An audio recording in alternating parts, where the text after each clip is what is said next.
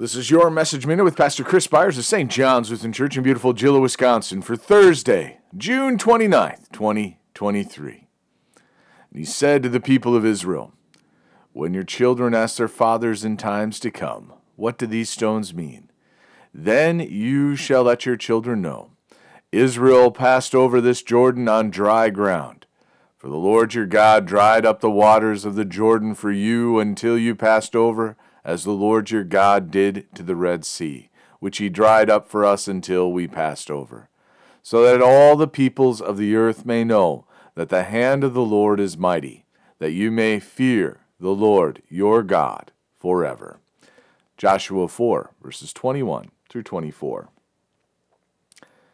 Fear the Lord your God forever.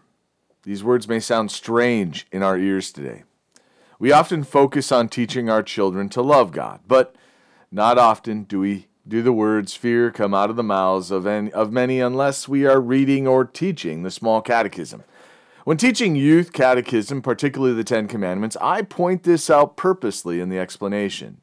Yes, we are to love God, but we should have a healthy fear of God also. A healthy fear creates respect for someone or something. When we have a healthy fear of God, it need not diminish our love of Him, but helps us to understand His power and might. It is understanding that our God is not to be crossed, and He most certainly is not safe to approach as we wish. In our prayers, we're to come to Him with respect and are to act with dignity. When we read His Word, we're meant to do so, understanding that each sentence, each dot, each tittle are there not by accident, but with purpose.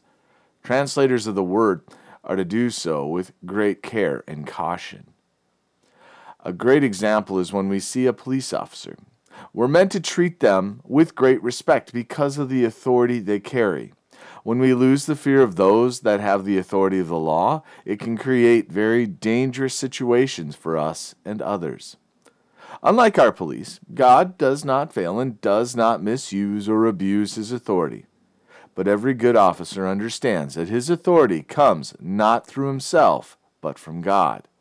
God wanted the people of Israel to understand his power for generations and to respect his laws. So he gave Joshua these words for the people of Israel. These words we can take with us, too, as we seek to not only love God, but to fear him, honor him, and respect him as we raise up generations who will follow him all the days of their lives. Let us pray. We thank you, our Heavenly Father, through Jesus Christ, your dear Son, that you have kept us this night from all harm and danger. And we ask you to protect us this day also from sin and every evil, that in all we do today we may please you. For into your hands we commend ourselves our bodies and souls, and all that is ours. Let your holy angel watch over us, that the wicked foe have no power over us. Amen.